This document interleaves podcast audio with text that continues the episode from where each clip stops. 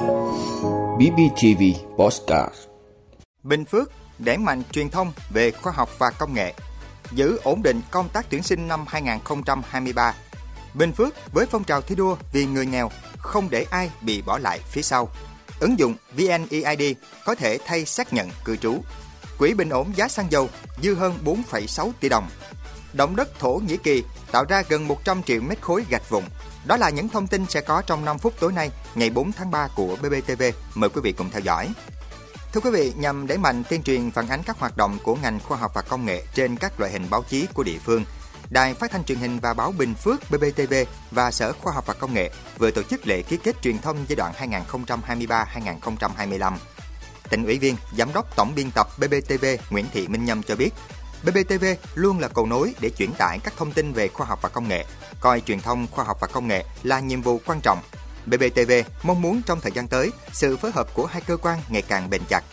Được biết, thời gian qua, sự phối hợp trong hoạt động truyền thông giữa Sở Khoa học và Công nghệ và BBTV đã đạt được những kết quả đáng ghi nhận, góp phần quan trọng vào sự phát triển kinh tế xã hội của tỉnh.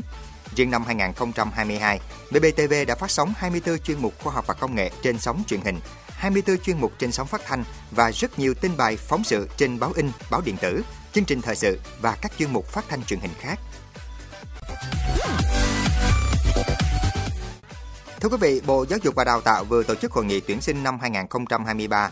Bộ Giáo dục và Đào tạo cho biết, năm nay, Bộ dự kiến giữ ổn định công tác tuyển sinh đại học như năm trước. Bộ sẽ thay đổi cách đăng ký xét tuyển nguyện vọng nhằm đơn giản hóa cho thí sinh, tránh nhầm lẫn. Bộ Giáo dục và Đào tạo cũng cho biết thêm, công tác tuyển sinh năm 2023 về cơ bản giữ ổn định như năm 2022. Bộ tiếp tục triển khai công tác tuyển sinh trực tuyến trên hệ thống chung. Điểm mới là áp dụng điểm ưu tiên có hiệu lực từ năm 2023. Điểm ưu tiên đối với thí sinh đạt tổng điểm từ 22,5 trở lên sẽ giảm dần. Thí sinh được hưởng chính sách ưu tiên khu vực theo quy định trong năm tốt nghiệp trung học phổ thông hoặc trung cấp và một năm kế tiếp. Điểm mới thí sinh cần đặc biệt lưu ý năm nay lịch xét tuyển đại học dự kiến sớm hơn năm ngoái. Theo đó, thí sinh diện tuyển thẳng và ưu tiên xét tuyển cần nộp hồ sơ trước 17 giờ ngày 30 tháng 6, nhận kết quả trước ngày 5 tháng 7 và xác nhận nhập học trên hệ thống tuyển sinh của Bộ Giáo dục Đào tạo trước 17 giờ ngày 15 tháng 8.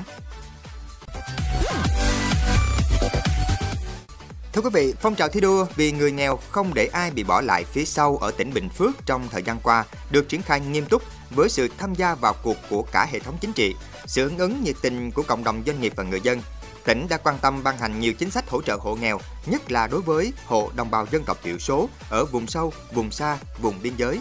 Bên cạnh đó, tỉnh cũng quan tâm đầu tư xây dựng phát triển hạ tầng kinh tế xã hội, nhất là hạ tầng thiết yếu về giao thông, điện, trường học ở nông thôn, tập trung giải quyết tình trạng thiếu đất ở, nhà ở, đất sản xuất, nước sinh hoạt, vệ sinh môi trường, giáo dục chăm sóc sức khỏe cho người dân. Riêng trong năm 2022, bên cạnh việc bảo đảm vốn vay ưu đãi cho các hộ nghèo, cận nghèo, tỉnh đã xây dựng hỗ trợ phát triển, nhân rộng 22 mô hình giảm nghèo, hỗ trợ ít nhất một thành viên trong hộ nghèo, cận nghèo có việc làm, các cấp, các ngành địa phương trong toàn tỉnh đã chủ động tham mưu đề xuất cấp ủy, phối hợp với chính quyền trong công tác tổ chức thực hiện vận động ủng hộ quỹ vì người nghèo. Nguồn quỹ vận động được chi đúng mục đích, đối tượng có hiệu quả, kịp thời giải ngân, hỗ trợ hộ nghèo xây nhà ở, qua đó góp phần cùng đảng, nhà nước chăm lo giúp đỡ người nghèo vươn lên thoát nghèo. Kết quả, toàn tỉnh giảm được 2.000 hộ nghèo, tương ứng giảm 0,7% tỷ lệ hộ nghèo theo chuẩn mới. Năm 2023, tỉnh Bình Phước phấn đấu giảm 2.000 hộ nghèo, trong đó có 1.000 hộ nghèo đồng bào dân tộc thiểu số. Thưa quý vị, liên quan đến một số vướng mắc gần đây về vấn đề hộ khẩu, xác nhận cư trú, Trung tâm Dữ liệu Quốc gia về Dân cư Bộ Công an cho biết, người dân có thể dùng ứng dụng VNEID để thay xác nhận cư trú. Mới đây, ứng dụng định danh điện tử VNEID đã tích hợp thêm tính năng thông tin cư trú, nhân khẩu có thể giúp giải quyết vướng mắc liên quan giấy xác nhận cư trú khi người dân làm các thủ tục giao dịch. Để sử dụng tính năng này trên ứng dụng định danh điện tử VNEID, người dân cần liên hệ công an phường để đăng ký tài khoản định danh điện tử mức 2. Tiếp đó, cần cài đặt ứng dụng VNEID trên điện thoại thông minh và cập nhật phiên bản mới nhất. Sau khi ứng dụng VNEID được kích hoạt, người dân đăng nhập vào ứng dụng, truy cập vào mục ví giấy tờ để vào sử dụng tính năng thông tin cư trú. Thưa quý vị, Bộ Tài chính vừa công khai thông tin về tình hình trích lập, sử dụng và lãi phát sinh trên số dư quỹ bình ổn giá xăng dầu quý 4 năm 2022. Theo đó, số dư quỹ bình ổn giá xăng dầu hết quý 4 năm 2022 là hơn 4,6 tỷ đồng. Trước đó, theo số liệu công khai, số dư quỹ bình ổn giá xăng dầu tại thời điểm ngày 30 tháng 9 năm 2022 là hơn 2,5 tỷ đồng. Việc công khai thông tin về tình hình trích lập, sử dụng và lãi phát sinh trên số dư quỹ bình ổn giá xăng dầu quý 4 năm 2022 nhằm tiếp tục thực hiện nguyên tắc công khai minh bạch trong điều hành giá xăng dầu theo quy định của chính phủ về kinh doanh xăng dầu. Thưa quý vị, trận động đất vào sáng ngày 6 tháng 2 với tâm chấn ở miền Nam Thổ Nhĩ Kỳ đã khiến hơn 160.000 tòa nhà ở nước này và miền Bắc Syria đổ sập hoặc hư hại nghiêm trọng.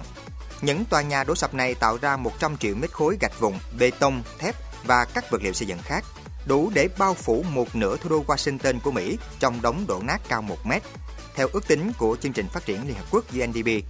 Lượng gạch vụn này cũng lớn hơn nhiều so với các thảm họa thiên nhiên trong 10 năm gần đây.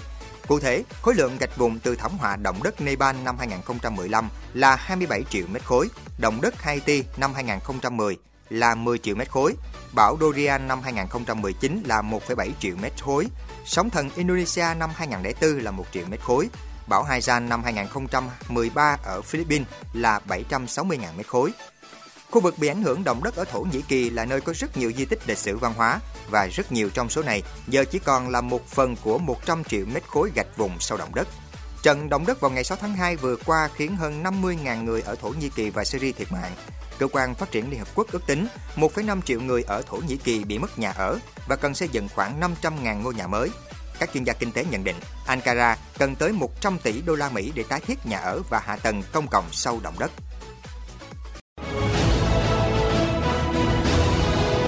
Vị đã luôn ủng hộ các chương trình của Đài Phát thanh truyền hình và báo Bình Phước. Nếu có nhu cầu đăng thông tin quảng cáo ra vặt, quý khách hàng vui lòng liên hệ phòng dịch vụ quảng cáo phát hành số điện thoại 02713 887065.